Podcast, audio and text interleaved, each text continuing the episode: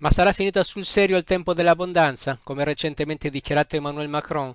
E di quale abbondanza parlava? Soprattutto abbondanza per chi? I leader occidentali ovviamente parlano pensando al proprio elettorato, ma le loro dichiarazioni riscontrano un eco mondiale data l'importanza dei rispettivi paesi. È un riflesso condizionato dalle grande stampa nato ai tempi degli imperi coloniali, quando la parola della regina Vittoria risuonava dall'India al Canada e confermato poi dal ruolo assunto dalle grandi potenze come gli Stati Uniti, dove il presidente di turno ha potere di indirizzo indirizzo sull'andamento del mondo.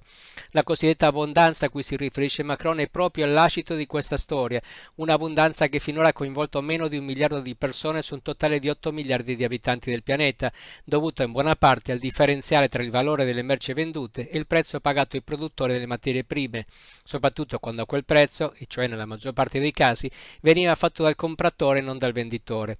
I rapporti economici coloniali e neocoloniali hanno permesso l'accumulo di ricchezze diventate poi possibilità di consumo diffuse e infine risorse di welfare per i più deboli nelle metropoli della globalizzazione dal XVI secolo ad oggi.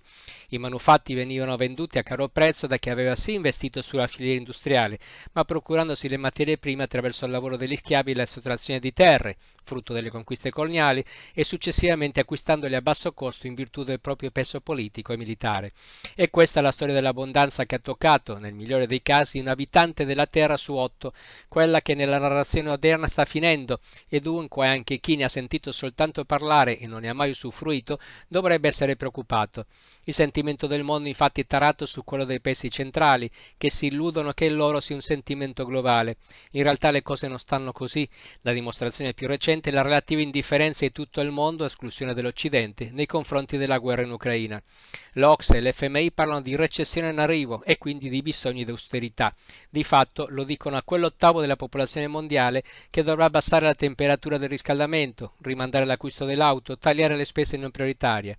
E per gli altri sette ottavi, se le cose peggioreranno, ciò accadrà partendo dall'attuale povertà.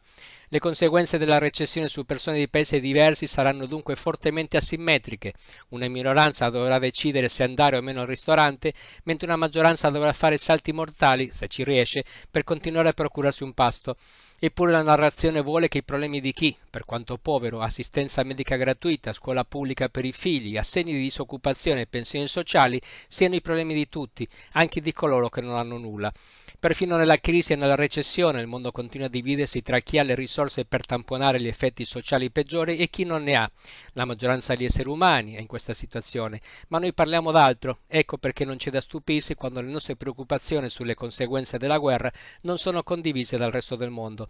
Si tratta semplicemente di reciprocità non voluta, perché altrove c'è ben altro di cui preoccuparsi.